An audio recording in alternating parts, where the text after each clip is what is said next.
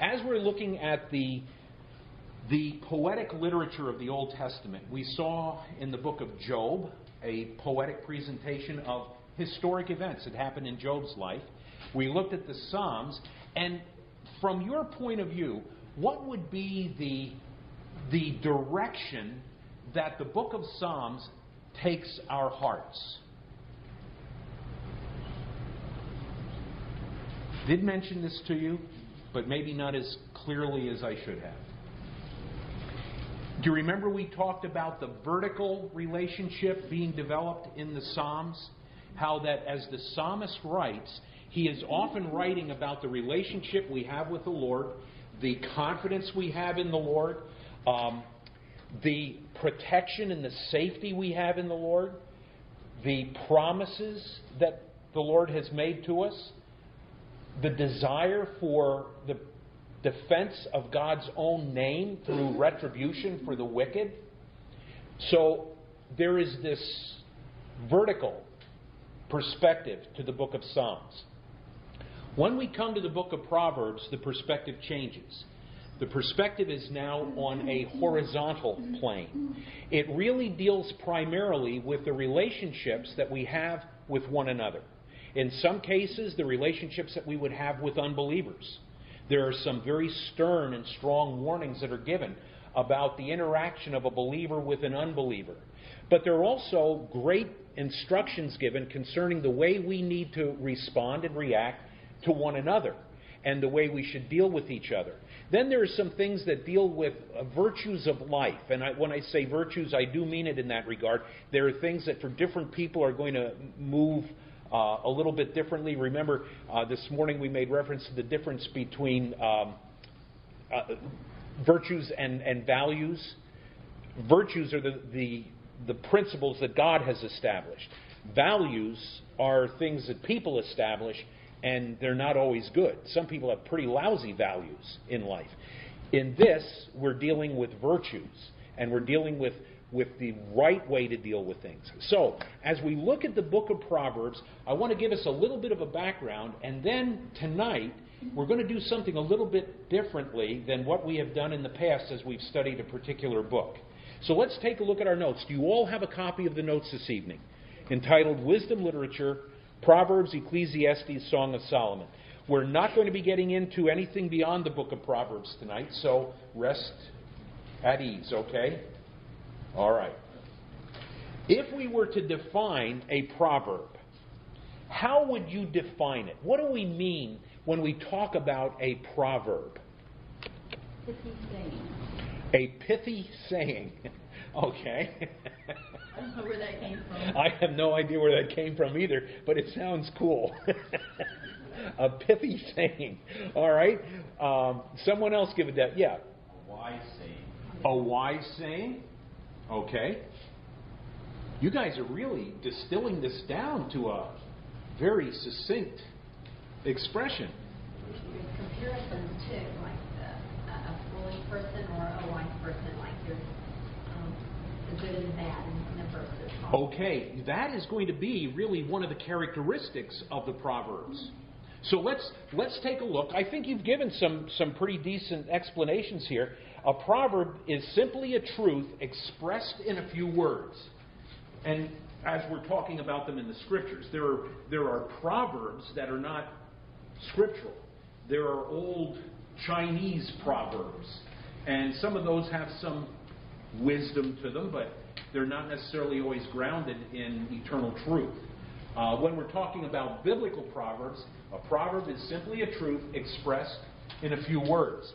To the ancient believer in Scripture, these truths were memorized and applied to daily life.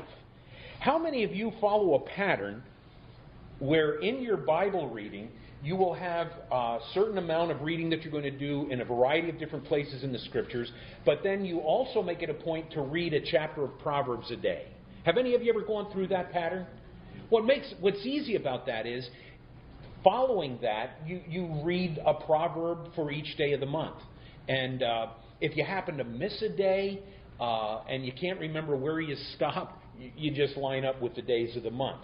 Now, if there's a 30 days in a particular month where you're reading the Proverbs, uh, you have to speed read, or or poor Lemuel's instruction gets ignored on some occasions, and especially on in February. That's where it really becomes problematic.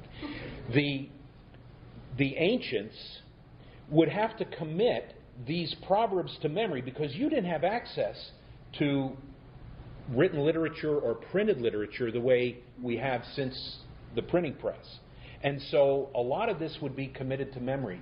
How many of you committed Proverbs to memory? Some of the biblical Proverbs. Let, let me ask you this. What are some of your favorite Proverbs? Rich? 3, 5, and 6. Okay, which says? Trust in the Lord with all your heart, lean not on your own understanding. In all your ways acknowledge Him, and He will bring it to pass. Okay, very good. Deb? A wise woman builds her home, but a foolish one plucks it down with her own hands. Okay. A wise woman. Builds her home, but a foolish one plucks it down with her own hands. Okay. Boy, I, I love the fact that my wife memorized that one. That's good. This is uh, train up a child in the way they should go, and when they grow, they will not depart from it. Okay. Uh, these are all relatively familiar expressions of truth in a short saying. And they're great things to have memorized because th- this morning, I can't remember, were we singing this morning about, um, and, and Rick, maybe you can tell me, about the name of the Lord is our high tower? Strong tower. A strong tower? Um, that particular proverb from which that song was written was appealed to by a young lady in our church when Deb, this is before Debbie and I were even married. Our church back in, in Ohio, when she found herself in danger, and she taught this. She was one of the physical education teachers. She taught this to her kids and said, "Kids, when when you find yourself in danger, you flee to the name of the Lord." Because there you'll find a strong tower. And it's great to know these Psalms and to recognize that the Lord is our protector. And He's the one that, that we cling to and flee to when we're going through times of difficulty. Any others that you memorized? Iron sharpeneth iron, so the countenance, uh, the countenance of a man and his friends. Fine. okay, th- there's a proverb that's something like that. Uh, it's actually kind of the, the theme of our men's ministry as iron sharpens iron, so one, the countenance of one man sharpens another. Um, that's great. Any others? Foolishness is bound up in the heart of a child, but the rod of discipline will make of him. Okay, so the rod of discipline, is that literal? Sure, not according to the Presbyterians. Did you hear that this week? The Presbyterians. Uh, do you remember? I, I, see you shaking your head. Do you do you remember uh, which group of the Presbyterians it was? U.S. U.S. Presbyterians. They have determined now it is wrong to spank a child, and they have made that part of their official declarations. Um, it's amazing to me how some groups that would identify themselves as groups of believers would say they're Christian, but don't base their beliefs upon what the Word of God has to say. I don't get it. But then I do get it when you're dealing with people who don't know the Lord. And just because you're part of a church doesn't mean you know the Lord. How about this proverb? Cleanliness is next to godliness. No. There is no such proverb. But there are some people that, that think that. Uh, how about this one? God helps those who help themselves. No, that's not a proverb either. So little things that are erroneous can sneak their way into our thinking. So we have to be careful that we focus our attention on what the truths of God's Word are. And so that's part of the reason why it's important to constantly be going over these expressions of truth in a short phrase, as it were. Moving on. What the book of Psalms is to the devotional life, here is the uh, vertical relationship. Proverbs is to the practical life. And then we go on to find out Psalms emphasizes love to God, while Proverbs emphasizes love to one's neighbors. So you see the, the shift in direction of what the, the Proverbs are about. Oh, back up, sorry. Oh, how do I do that? Okay, backspace. There we go. All right. Do you need more time? Okay. Now let me ask: Are you are you writing cursive or printing? Cursive. Oh, okay. Um, do you know that there is a move on today to try to eliminate cursive writing? Yes, that's already in effect. Is it in effect already? I had, I had seventh grade, I mean, I would say half of it, seventh grade. If you wrote cursive, they don't understand what, what you're writing. Well, now people had asked why. That question was raised up here. I don't know why. They don't learn it, It's yeah. like, education is cyclical. Education is cyclical. I think there's more to it than that, though. realize it was a stupid thing. Mary? It's texting and email and it's all electronic. Yeah, but they don't still- With the introduction of the electronics, everything is in printed form, not cursive. And so there is this carryover to what kids want to do today. And you know what? I'm seeing teachers do it too. Hmm. Anyhow, not I'm not married to one of those. Can I go on now? All right, we all set? The primary literary devices used in Proverbs are, and now we're going into the area where Robin expressed this imagery and analogy. Let's take a look at this. And what I find interesting is this the imagery that is used in the Proverbs, even when there is analogy used, there is still image that's used. In other words, when the writer of Proverbs, who was primarily, or I should say, which were primarily written by Solomon, he had written, the Bible tells us he had written over 3,000 Proverbs. They're not all here. And, and we'll talk about that in a minute. I'll, I'm getting ahead of myself here. But what, what we'll find is that the imagery follows through even when you have the analogies being made. Now, can you think of any images that are communicated in the Proverbs? A picture that is pulled to your mind to help you uh, grasp the truth that's being expressed. The dripping faucet. The dripping faucet. Do you, do you all have a picture of a dripping faucet in your mind? It's funny you should mention that one. Turn in your Bibles to Proverbs chapter 11 and look at verse 22. Oh, no, this isn't the one about the dripping faucet. Oh, but it's very similar. It's very similar. Proverbs 11:22 As a ring of gold in a swine's snout so is a lovely woman who lacks discretion.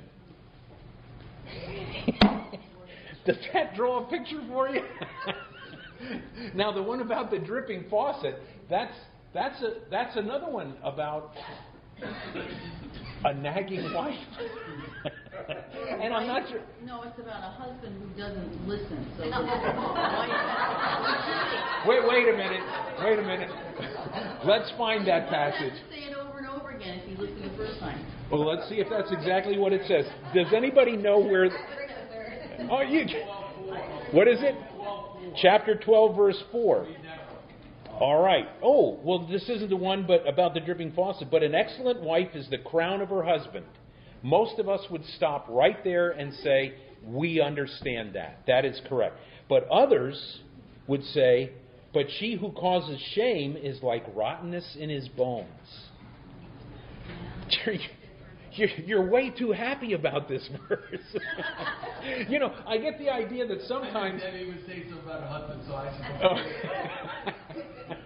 I, I have the idea that sometimes people use the Word of God as a club. and, and they go. Uh, right. But now, the, did anybody find the dripping faucet one? Where's.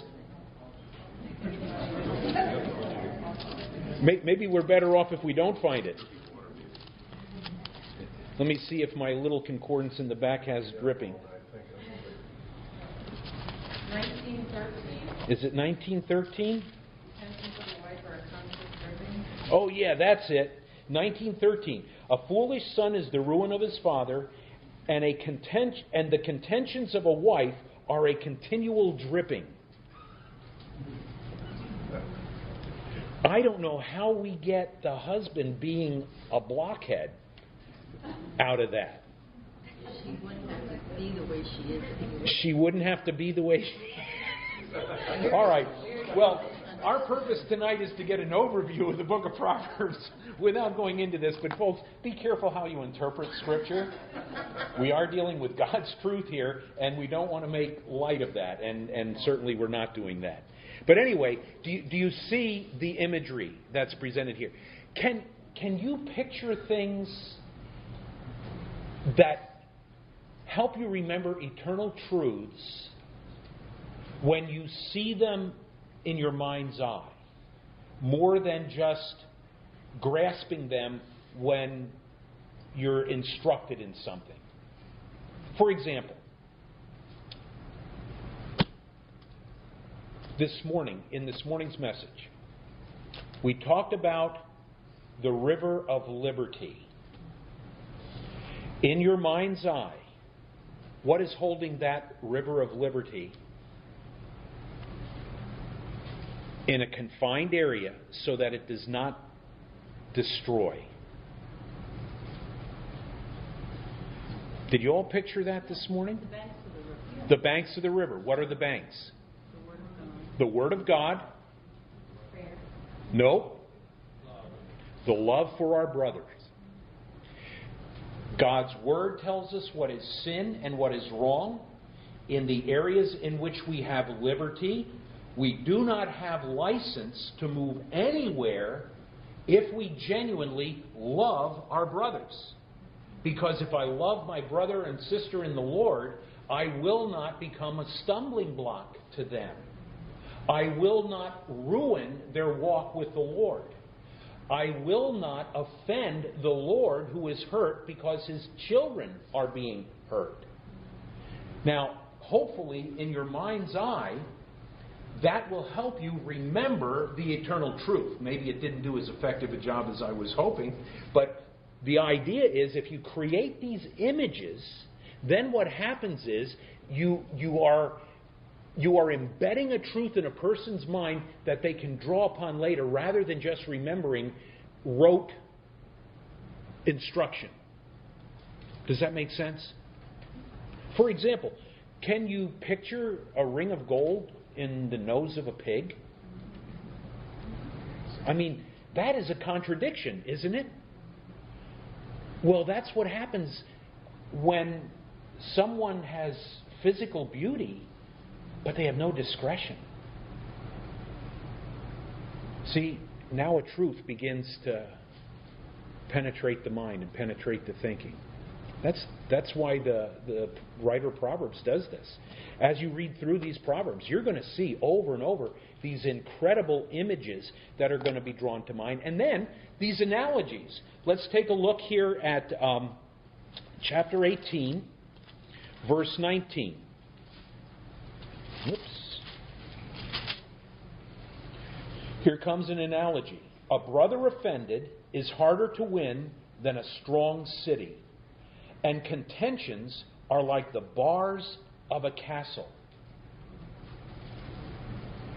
This analogy where you cause an offense, and how would you liken that? You would liken that offense as then trying to win back a brother, but that offense has created such an obstruction to fellowship that it would be easier to, to defeat a city that has walls. In other words, be careful how you treat your brothers. Now, do you notice there's imagery in that as well? But there's also analogy. Can you think of some others? Uh, very hard is like medicine, but um, a poor spirit is like dry, dry bones. That's the idea. uh, sometimes, even though you, we may not remember the exact words, you got the idea. Uh, who wants to be around a person that's always, oh, poor me? An Eeyore. Do you, do you like spending time with people that just complain all the time? Nobody likes that. And it's really hard sometimes to tell people who do that that that's what they're doing. I've had to do that. People want to know why is it that people aren't interested in me? I'll tell you why. Are you ready to hear this? Yeah. All you do is complain. Who wants to listen to that? A merry heart doeth good like a medicine, both for the person who has the merry heart and those with whom they come in contact. And I'm not talking about being um, falsely bubbly. That comes across badly too. But when you look at life through the lens of a sovereign God who has control even of the difficulties in life and even of the disappointments where those negative events we eventually learn were part of God's purpose and plan for good. Then you can look at them with a merry heart. Does that make sense? I hope it does. Okay, let's move on. Proverbs chapter 9, verse 10, if you were going to try to uh, find a key verse in the entirety, it would be bound up in Proverbs 9:10, which says this: "The fear of the Lord is the beginning of wisdom, and the knowledge of the Holy One is understanding." Now, having established those two realities as the primary purpose for which the book of Proverbs is written, everything else really hinges on that. It is the fear of the Lord. What, when we talk about fearing the Lord, what do we mean by that? What does it mean to fear the Lord? A. Healthy respect? I think that's very good. A reverence. A reverence? That's why um, I think I've told you this already. I don't like when people make jokes about biblical issues. I don't like when the Lord is used in a joke. I don't like when spiritual realities are used in jokes. Because to me, that begins to remove the idea of the fear of the Lord, which is a reverence for who He is. You know what else I think it means? To be afraid. Also to hate evil. To hate evil and to love good. That's right. Okay? There's a lot that's involved with the fear of the Lord. Um, you know, the Lord Himself tells us that we're not to fear those who can destroy the body, but we're to be afraid of the one who can throw the spirit, the soul, into eternal damnation.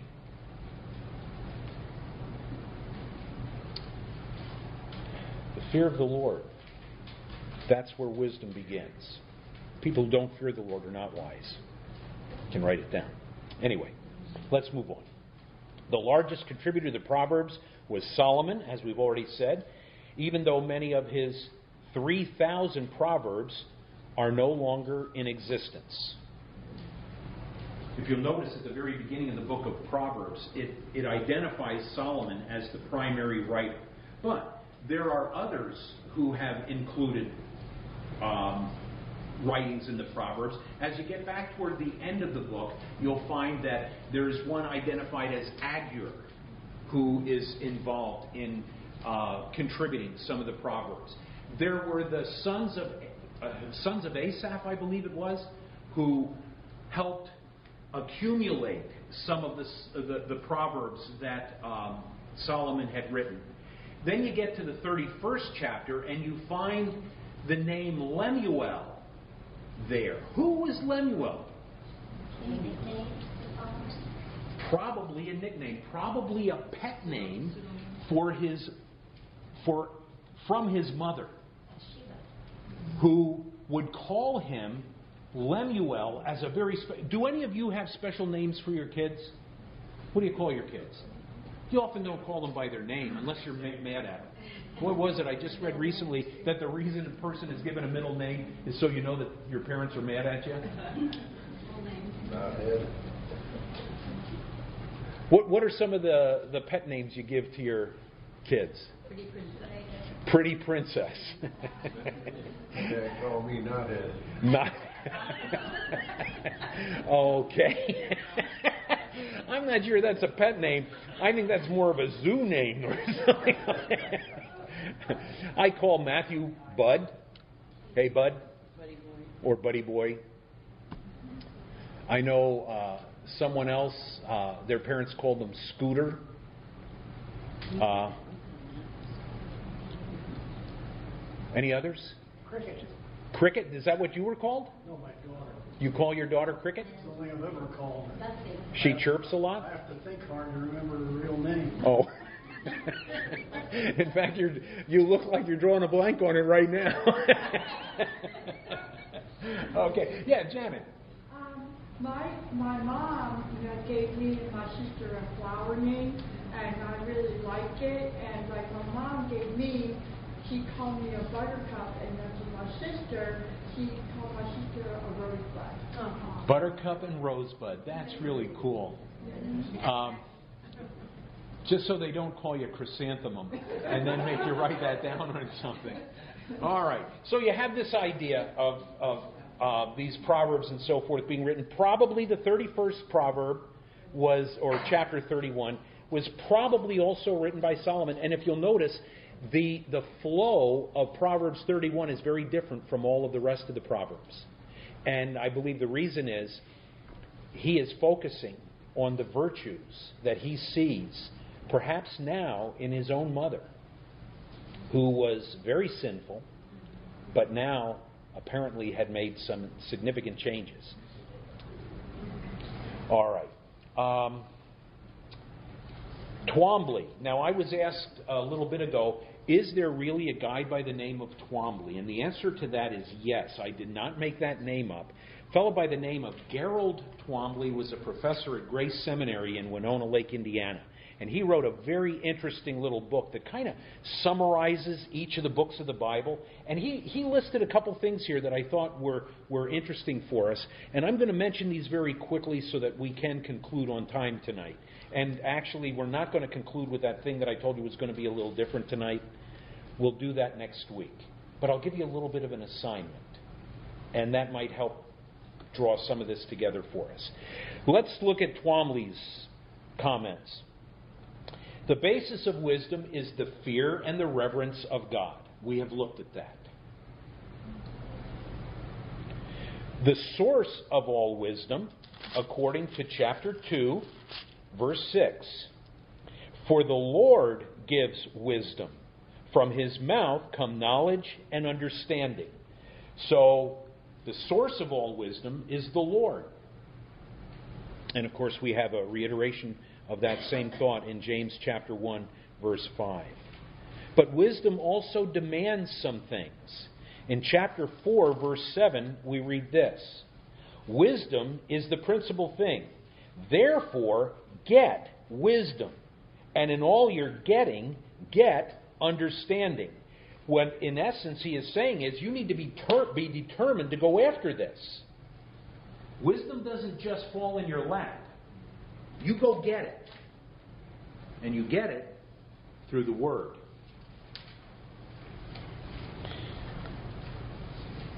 He also tells us it needs to be learned to be ours in chapter 4, verse 5.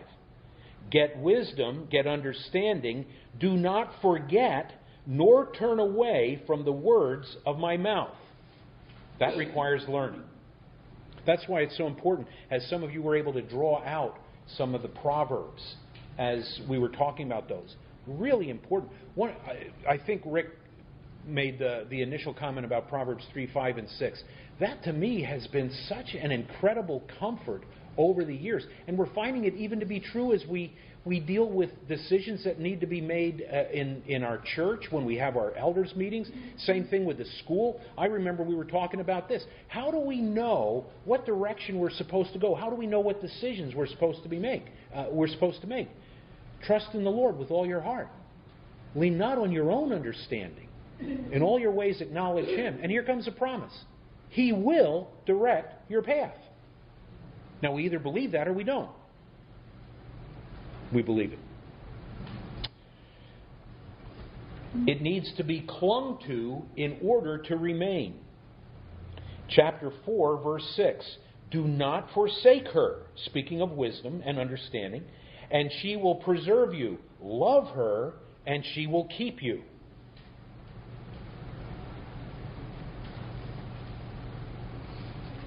And then there are things that result from wisdom discretion, the ability to be able to discern between right and wrong. Chapter 2, verse 11. Discretion will preserve you, understanding will keep you. Deliverance from evil men and strange women. When you begin reading the book of Proverbs, as you go through this, there are some very interesting concepts that are communicated as a father would speak to his son. And a father who is trying to warn his son of the dangers in life are going to focus primarily on two things. And I realize that there's much more than this.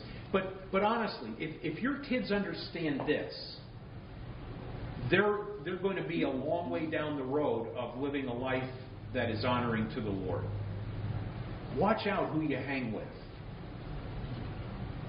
I can't think of a, a more important understanding for young people today. Almost without exception, everyone that I know that's a young person who gets in trouble gets there because of the people they hang around. So the Lord, through the Proverbs, the writer of Proverbs warns children stay away from wicked men.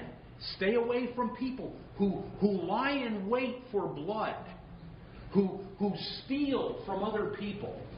And then you want your son, or in a reverse role, your daughter, if as you would have the genders fall on the opposite side, and I'm trying to avoid saying the same gender for it too. You, you understand what I'm saying. Don't get hooked up with wicked women, son. And I would say, daughter, don't get hooked up with wicked men. And in this case, it's talking about prostitutes. Those who would give their bodies to trap you and draw you in. And you know what? The Bible says that you get hooked up with them, you're on your road to hell. That's pretty serious stuff. Um, when you come to Proverbs 6, I have people will ask me from time to time, Pastor, do you believe that if a man commits adultery, he is eliminated from the pastorate? And I believe he is. I believe that that eliminates, not, not from service. I believe all sin can be forgiven. And I believe anyone, no matter what sin they have committed, can still serve and glorify the Lord as that sin is confessed and forsaken and dealt with. But I do believe there are areas of service and ministry that are relinquished when a person commits certain acts of sin. And part of my belief for that is found in Proverbs chapter 6. You know, it talks about can a man take fire into his bosom and his clothes not be burned? That is all within the context of an adulterous relationship. It says that there is nothing that will placate the anger of a man who has been betrayed by his wife with another man. You make that man a pastor, you will never be able to move away from the failure to comply with a good report to those who are outside. When you look at the qualifications of a pastor, that's forsaken. That's never going to go away. So, not everybody agrees with me, but I'm telling you why I believe what I believe. I believe a man that commits adultery has disqualified himself from being a pastor. So, all right. So much for that. Um, another, knowledge, chapter 8, verse 12. I, wisdom, dwell with prudence and find out knowledge and discretion. Understanding, also in that same verse. Common sense and sound wisdom. We had some guys in our, our church up in Michigan, um, Ed Nikajian and uh, Len Roberts. They were going to write a book about truisms that aren't true. And the book was going to start with this one Common sense is not so common. That's the truth. You got to sometimes you scratch your head and you'd say, What are they thinking?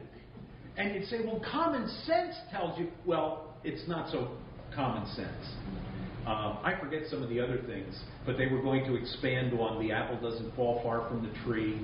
And do you, do you remember any of the other things? Did you ever talk to them about that? No, I never, no. Oh, they were going to write a whole book on it, and they just had one thing after another. It was great.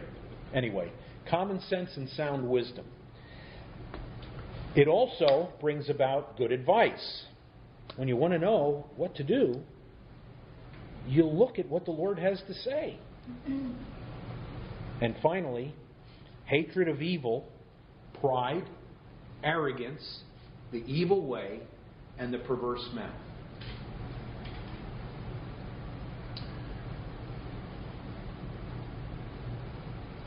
Everybody see that okay?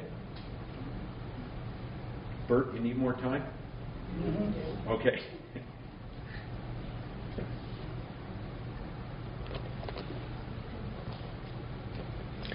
All right. We are going to dismiss in just a moment. Oh, but before we do, I want to give you a little bit of an assignment, but before I do that, I want to ask your input on this. How do you study the book of Proverbs?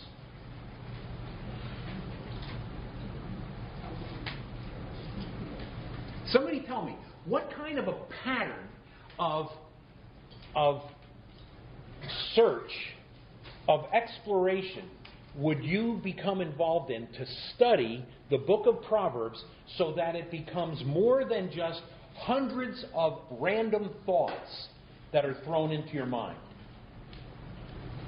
Use a concordance and look up themes. Use a concordance and look up themes. Okay? Have any of you ever done that? Okay? I mean, what, what can draw the book of Proverbs together to make it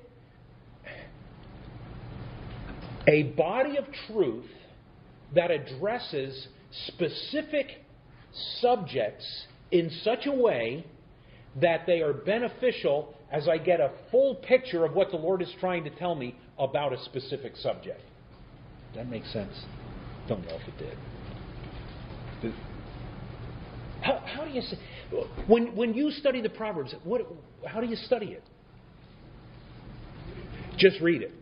Yeah, I, I would dare say that that's exactly how most of us would answer. I just started chapter one on the first of the month read that chapter. Now it's the second of the month, and I'll read the second chapter. And all of a sudden, I've got all of these incredible amounts of information. I mean, it is, when you read the book of Proverbs, it's like a shotgun blast. There are pellets all over the place. And, and you, you have all of these truths that are being expressed, but there's not a lot of order to them if all you do is read. So here's what I'd like you to do I'd like you to develop characteristics of a wise man.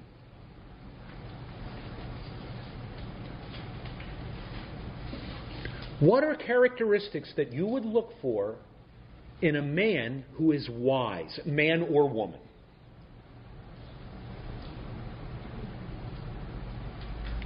And you may find that that's going to break down into some major categories. So this week, see what you can come up with.